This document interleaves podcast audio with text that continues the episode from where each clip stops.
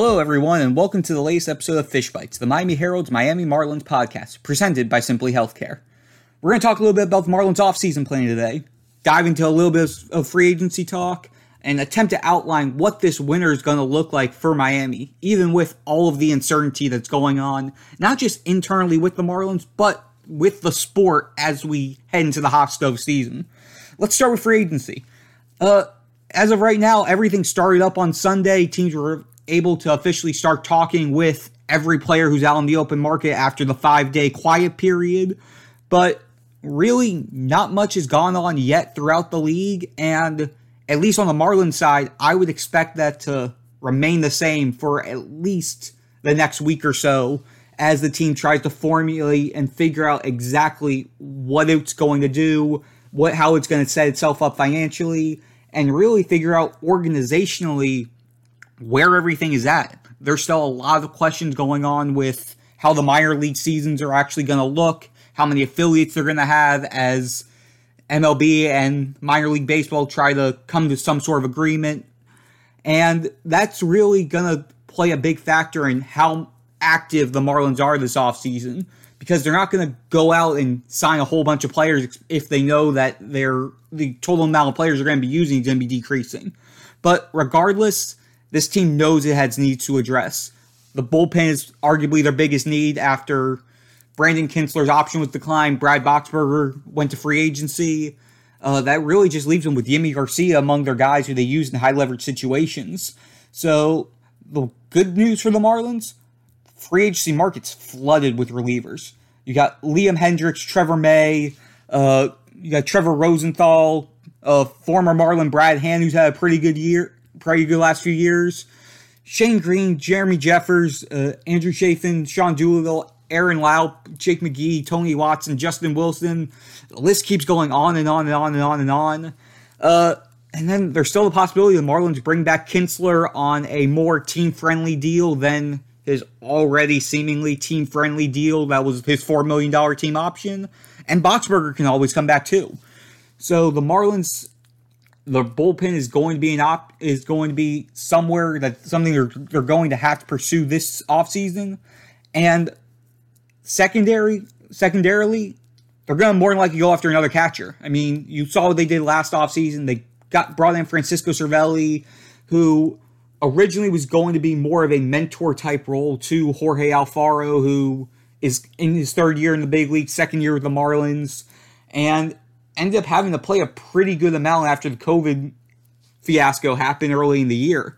So now, after Cervelli retired, you have Alfaro and Chad Wallach left, but the Marlins always seem comfortable having at least three guys who are MLB ready. That's been the case the last few years. So whether they go for a James McCann or an Austin Romine or Stephen Vogt or Sandy Leon, Kurt Suzuki, Mike Zunino, they're going to go for somebody who can bring a veteran presence to that room, but may not necessarily be an everyday guy. And on that note, sorry, Marlins fans, don't anticipate a JT Realmuto reunion. That's just that's not looking like it's going to be in the picture. And then finally, even with all the hitting prospects that the Marlins have and the confidence they have that all of them are going to turn the corner, even with struggles this year, they're going to go for another veteran batter too. And it's most likely going to be someone in the outfield because when you look at the positions, you've got Cooper and Aguilar at first base. You've got either Isan Diaz, Jazz Chisholm, or Jon Berti at second. You've got Miguel Rojas at short. You've got Brian Anderson at third. The infield, in terms of starters, is more or less set. You've got Starling Marte going to be in center field. Corey Dickerson is going to get a decent amount of time in left. We might, I would, I wouldn't be surprised we see some platooning there. And then you still have right field, which just like last year, there's a lot of moving parts that can go there. There's a lot of depth that can go there. And a lot of guys who will likely be playing in AAA before getting the time to call, come back up. But the Marlins are likely going to look for some sort of bat, even if it's a guy who's primarily coming off the bench. And it's probably going to be a lefty. It just makes sense considering Matt Joyce is going to the free agency. He's the only one of their real hitters who got significant playing time outside of Francisco Cervelli, who is now not on the roster. So we'll see how they approach that. And it's again going to be a little bit of time. The Marlins are going to wait out the waters before actively actively moving on and seeing what they're going to do. But free agency isn't the only thing that's going on this offseason. Obviously, the Marlins are still in the midst of a search for their next president of baseball operations or general manager, whichever title they decide to go with, after not retaining Michael Hill. And the latest update on that is, well, there really isn't is one at this point. I was told that as of about last week that the team really hasn't conducted interviews yet. They have a few of their in-house guys who they've done a little bit of stuff with, but nothing extreme yet, as of yet. So I would anticipate a decision being made at the end by the end of the month. But as of right now, it's just status quo at this point. There's a couple minor decisions that have to be made over the next about 15 days or so, but as of right now, they're going they're just going business as normal even without someone officially with that GM or president of baseball operation title. Dan Greenlee and Brian Chattin are both running the department for the time being. Obviously, Derek Jeter still is saying a lot of things. Gary Denbo will be part of conversations. But for the time being, it's there's no movement at this point, but I would expect that to start picking up over the next couple weeks, especially knowing that the general meet general manager meetings are coming up soon. The winter meetings, even though they were canceled for in-person things, are still going to be business to be handled in December. So the Marlins are going to have to start figuring things out on that front soon. Here's a quick highlight from Marlins CEO Derek Jeter regarding the GM, president of baseball operations search from a couple weeks ago and the team's plan for how they're planning to address that. I, I wouldn't get so caught up in whether it's the president of baseball operations or a general manager. I think uh, you know, pretty much the role is pretty simple. I mean, similar. You know, it's just some titles that have changed. But when you talk about my job, is to look across both sides of the organization. And uh, you know, I, I do feel as though we need a general manager slash president of business, uh, baseball operations, however you want to define it uh, in terms of title. So I think we do obviously need that because we have a lot of departments and we need someone that, that's leading the, the baseball operations department. You ready? Showtime. On May 3rd, summer starts with The Fall Guy. Let's do it later. Let's drink a spicy margarita. Make some bad decisions. Yes. Audiences are falling in love with the most entertaining film of the year. Fall guy. Fall guy. Fall guy. That's what the poster said.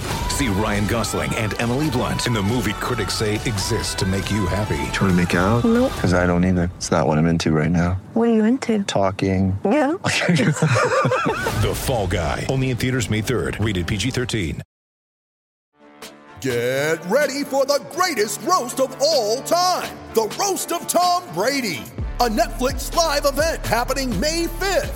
Hosted by Kevin Hart, the seven time world champion gets his cleats held to the fire by famous friends and frenemies on an unforgettable night where everything is fair game. Tune in on May 5th at 5 p.m. Pacific time for the Roast of Tom Brady, live only on Netflix.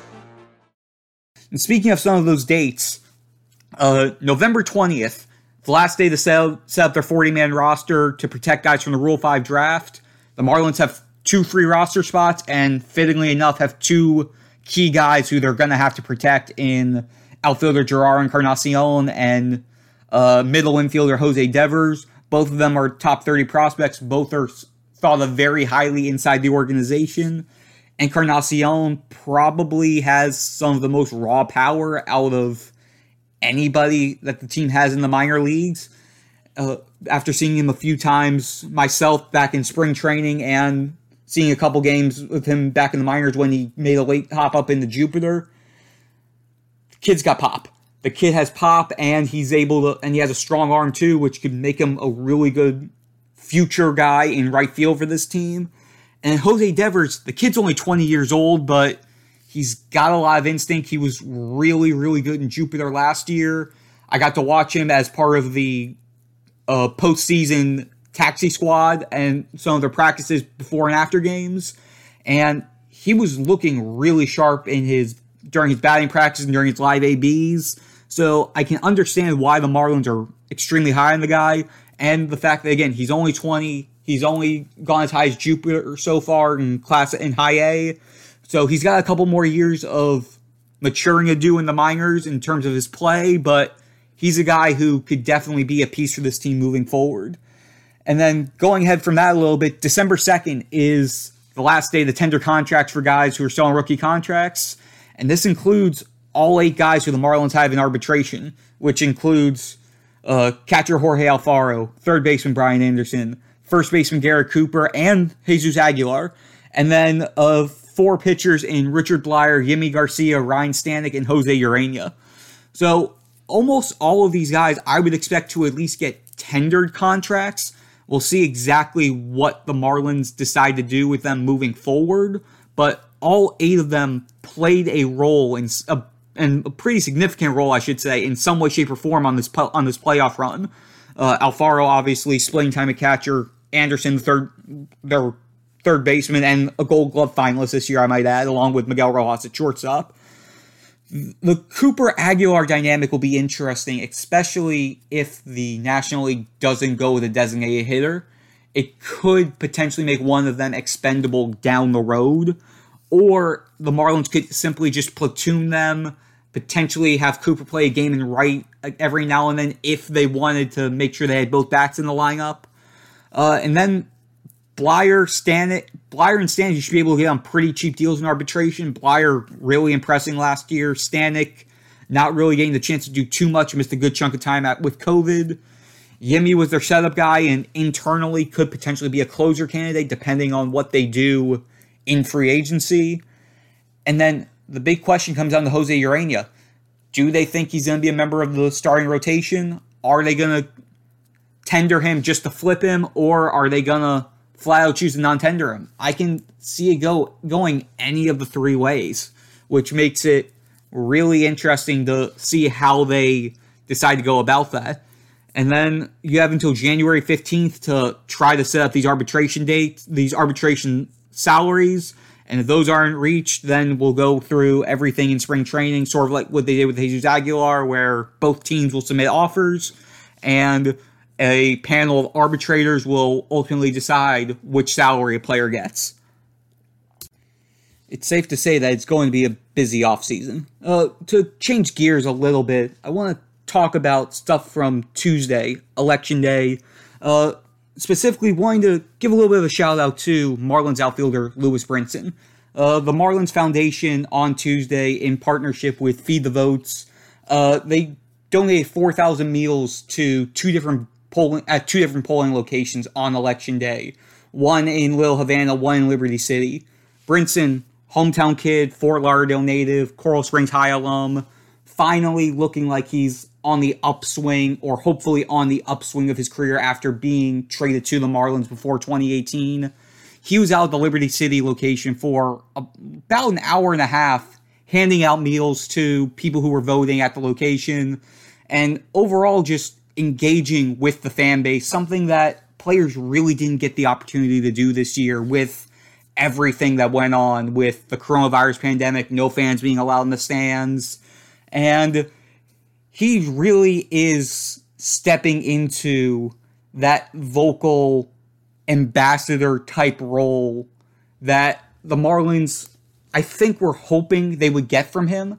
And the fact that we're seeing that duality of him stepping up and becoming more of a vocal person in addition to seeing him produce on the field. And again, I'm not saying that he was an all star in any sense of the way. We know Brinson still has room to grow, but we did see a good amount of progress from him this year. To be able to see all of that sort of coming together now and his willingness and desire to be part of as much of the Marlins community engagement away from the field as we're starting to see now, it's a really good sign. It's something that's worth giving some credit to.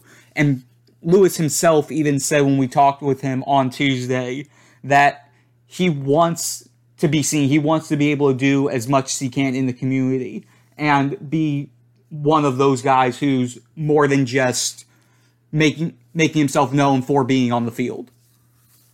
I tell them all the time, I want to be a part of all the events. If I'm here, I want to be a part of, you know, giving back, uh, especially with the holidays coming up. Uh, I want to be a part of all the events, man. I, I love seeing people's smiling faces when we give them food, or you know, we just they just see us. Um, just to maybe they're going through something in their life, and to see uh, us and, and to see us out here giving back to the community and put a smile on their face and hopefully give them positive positive vibe and positive positive energy. But you know, obviously, it's very important to be out here. Um, be out here and voting, and uh, I know how important it is, and I just want to be a part of that. And the Marlins are still going to be doing some more community serve, community engagement events throughout the rest of the year. Obviously, the holidays are coming up. They're going to do their annual Thanksgiving food distribution, which most likely is going to be a drive through food distribution this year just because of all the precautions they have to make with COVID. They have some things coming up around Christmas as well. So we'll see exactly what they do with all of that. And more than likely, we'll see Lewis Brinson taking part and helping out in some way, shape, or form with those. And with that, that's going to wrap up this this week's episode of Fish Bites, the Miami Herald's Miami Marlins podcast, presented by Simply Healthcare. Thanks so much again for joining everyone, and we will be back. It's safe to say that it's going to be a busy off season. Uh, to change gears a little bit, I want to talk about stuff from Tuesday, Election Day. Uh, specifically, wanting to give a little bit of a shout out to Marlins outfielder Lewis Brinson. Uh, the Marlins Foundation on Tuesday, in partnership with Feed the Votes, uh, they donated 4,000 meals to two different polling at two different polling locations on election day. One in Little Havana, one in Liberty City. Brinson, hometown kid, Fort Lauderdale native, Coral Springs High alum, finally looking like he's on the upswing or hopefully on the upswing of his career after being traded to the Marlins before 2018 he was out at the Liberty City location for about an hour and a half, handing out meals to people who were voting at the location, and overall just engaging with the fan base, something that players really didn't get the opportunity to do this year with everything that went on with the coronavirus pandemic, no fans being allowed in the stands. And he really is stepping into that vocal ambassador type role that the Marlins, I think, were hoping they would get from him. And the fact that we're seeing that duality of him stepping up and becoming more of a vocal person in addition to seeing him produce on the field. And again, I'm not saying that he was an all star in any sense of the way. We know Brinson still has room to grow, but we did see a good amount of progress from him this year to be able to see all of that sort of coming together now and his willingness and desire to be part of as much of the Marlins community engagement away from the field as we're starting to see now, it's a really good sign. It's something that's worth giving some credit to. And Lewis himself even said when we talked with him on Tuesday that he wants to be seen. He wants to be able to do as much as he can in the community and be one of those guys who's more than just making making himself known for being on the field. Here's a quick highlight from Marlins CEO Derek Jeter regarding the GM, president of baseball operations search from a couple weeks ago and the team's plan for how they're planning to address that.